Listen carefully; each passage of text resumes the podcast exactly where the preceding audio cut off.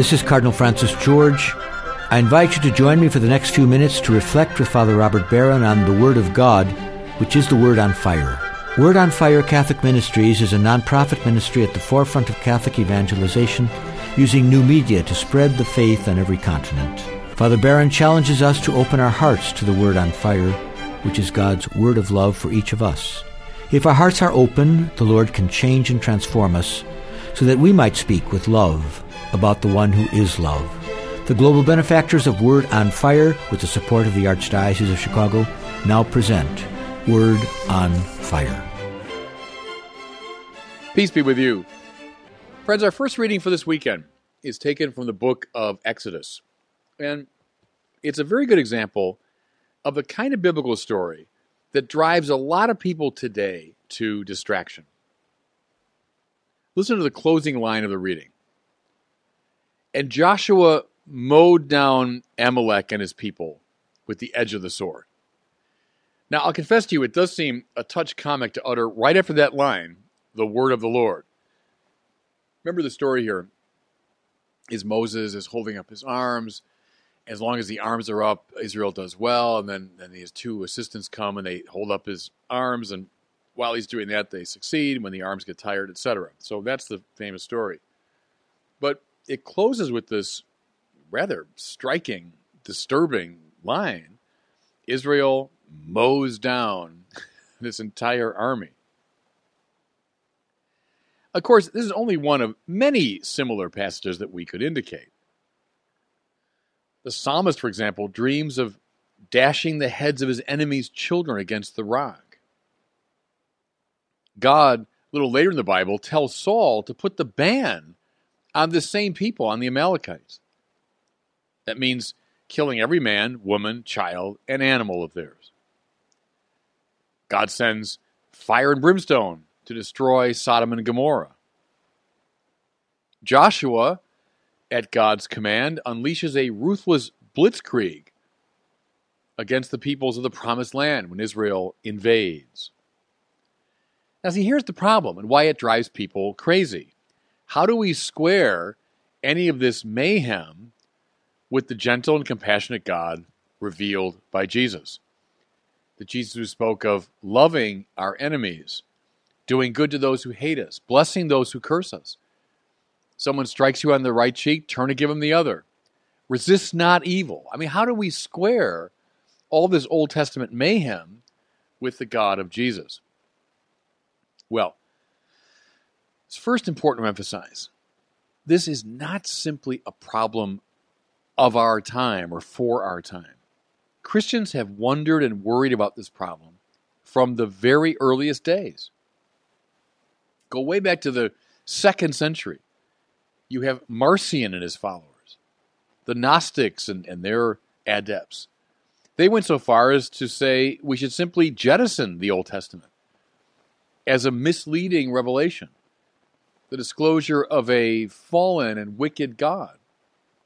And, you know, to give them their, their due, there's something straightforward about that. It's a way of solving this problem. Like that's that's not the God we're talking about. That's not the true God. So this God giving these terrible commands and you know mow down Amalek with the sword, that's the fallen or false God. However, our greatest biblical commentators and Orthodox scholars never went down that road. They never wanted to jettison the Old Testament, but rather to read Old and New Testament together as the revelation of the true God.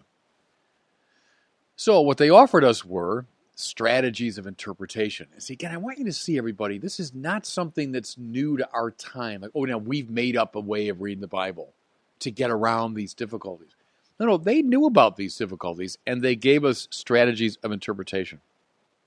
One of the earliest and best of these figures was Origen of Alexandria. I've spoken of him, I think, often before. He's, he's kind of a theological hero of mine.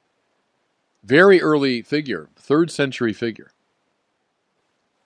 His first observation is this We must read the entire Bible from the standpoint of the last book of the Bible. What does he mean? Well, in chapter 5 of the book of Revelation, the last book of the Bible, we find an extraordinary vision. The vision of the lamb standing as though slain.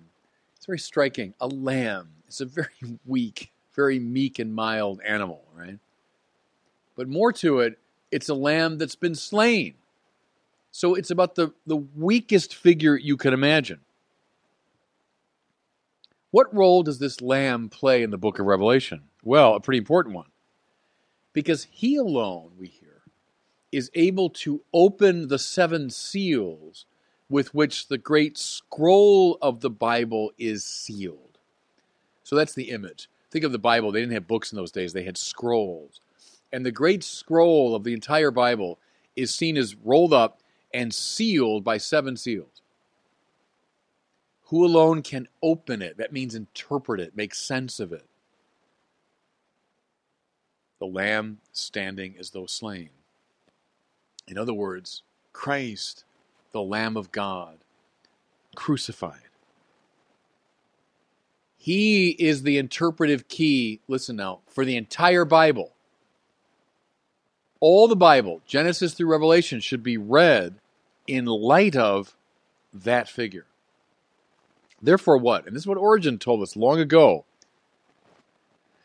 If we read any biblical passage in such a way that it encourages violence or indicts God of hatred, we have misread it. Let me say that again. If we read any biblical passage in such a way that it encourages violence or indicts God of hatred, we have misread it. So, what in the world do we do with these troublesome passages? And again, Origen knew all about this problem. Here's one of his first interpretive strategies. He suggested we read these passages as great metaphors or allegories of the spiritual struggle. We actually find a really interesting clue in our reading for this weekend. Because just after our passage ends, you know, it says, mow them down by the sword, it then says, and the Lord God will battle Amalek down through the ages. Now, think for a second. If this is simply referring to an ancient Near Eastern tribe, it just doesn't make a lot of sense. Why in the world would God bother fighting this poor people forever? Why would he pursue Amalek down through the ages? However, if we read it symbolically, then it takes on a very powerful resonance. Israel, Origen says, stands for God's purposes at work in the world. So think of all the powers of, of life and love and compassion and creativity Think of the God now who placed us in a great garden and wanted us to flourish. Israel, which is God's rescue operation in the wake of sin, stands therefore for all that God wants the human race to be. It stands for God's purposes in the world. And Amalek, therefore, and in their own ways, Philistia, Assyria, Babylon, Greece, Rome, all the enemies of Israel up and down the ages, Stand for that which is athwart the purpose of God. Think of Amalek again, not as just a, an ancient Near Eastern people, but as symbolically evocative of all those forces. I mean cruelty, I mean hatred, I mean violence, I mean stupidity, I mean corruption. All the things that stand athwart God's purpose what Karl Barth called das Nichtige in his German, the nothingness.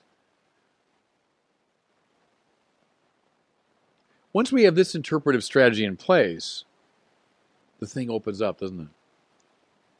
How should such powers be fought? With halfway measures? With mild energy and conviction? Or should they be battled all the way down? You know, with this in mind, let's consider one of the most notorious of the difficult passages in the Old Testament. You find it in the book of the first book of Samuel. God gave Samuel, or Saul rather, the command to put the ban on the Amalekites. Mind you, it's the same people. See, it's very interesting, isn't it? The symbolism is running through from Exodus now to 1 Samuel. He says, put the ban on the Amalekites. That means kill every one of them. And Saul famously doesn't. He kills most of them, but he keeps some of the people and some of the livestock and their king for his own purposes. I don't know, maybe he'd hold the king for ransom or something. Who knows what he would do. But he, he didn't kill everybody, he, hang, he hung on to some. What does Samuel do, the prophet, when he comes and he discovers this? Well, he upbraids Saul for his disobedience. And then the Bible says he takes out his sword and he hacked Agag to pieces. this is the word of the Lord. the same, the same uh, uh, tension here. Well, keep Origen in mind. Agag, the king of the Amalekites, would stand symbolically for all those things that stand athwart the purpose of God. How do we deal with that? Well, most of us sinners deal with it the way Saul does, by halfway measures. We kind of deal with it. But we tend to keep a little evil for ourselves. Does that sound familiar, fellow sinners? Right? We tend to keep a little bit of evil for ourselves. We keep Agag for our own purposes. Samuel, the prophet of Yahweh, stands for the, the great uh, will and purpose of Yahweh. He hacks Agag to pieces. Here's a couple of examples, maybe silly, but they, they help me. Suppose a, a man came to his wife and he said, You know, honey, I, I just love you, and uh, that's why I'm faithful to you 90% of the time. How happy would she be? Or if a, let's say I came to Cardinal George, I said, Your Eminence, I'm, I'm so happy to be a celibate priest, which is why I'm celibate, you know, 95% of the time. Or suppose a doctor said to you, uh, Great news, you know, this deadly cancer in your lung, well, we, we got 65% of it, how would you feel? Or if someone said, well, yeah, the trouble of, you know, child sex abuse, we got that 75% under control. No, no, there are certain forms of evil that are so profound, they have to be fought all the way down. We have to mow them down with the edge of the sword. We have to hack them to pieces. We got to put the ban on them. See, that's how Origen helped us to see what's going on here. In the brief time I got left, let me tell you real quickly another strategy of Origen's. It's more of a literary strategy. If you're reaching for a metaphor for God's power, and you're a you're a military people like the ancient Israelites, and you're you're reaching for a metaphor, boy, our God is so powerful that He kills a third of our enemies. How's that strike you? Does that have a ring to it? Our God is so powerful that he, he wipes out, I tell you, he wipes out half of the enemy. Know, see, if you're going to say this metaphorically, you want to express God's sovereignty and power, what will you say? You'll say things like, Yahweh wipes out the enemies of Israel. Now, are we going to obsess over the historicity of that claim, or are we going to read it the way Origen does, as a symbolic expression of God's great sovereignty and power? Anyway, much more we could say about this, friends, but just some hints as to how to get at these famously difficult passages, especially in the Old Testament. Never read the Bible in such a way that it gives warrant to the claim that God is violent or hateful. If you're reading it that way, you're not reading it in terms of the Lamb standing as though slain. And God bless you. I hope you were moved today by the word on fire. I pray that together we might become a people on fire with love for God and neighbor here in Chicago and wherever these words are heard. Until we join Father Barron again next week, I'm Cardinal Francis George, and I pray that God will bless you and those you love. Four years in the making, and it's finally here. Our new Catholicism documentary series, book, and study program are now available to order online at CatholicismSeries.com. Will you help me introduce this epic film series to your parish, school, family, and friends. Catholicism is an unprecedented adventure around the world and deep into the faith.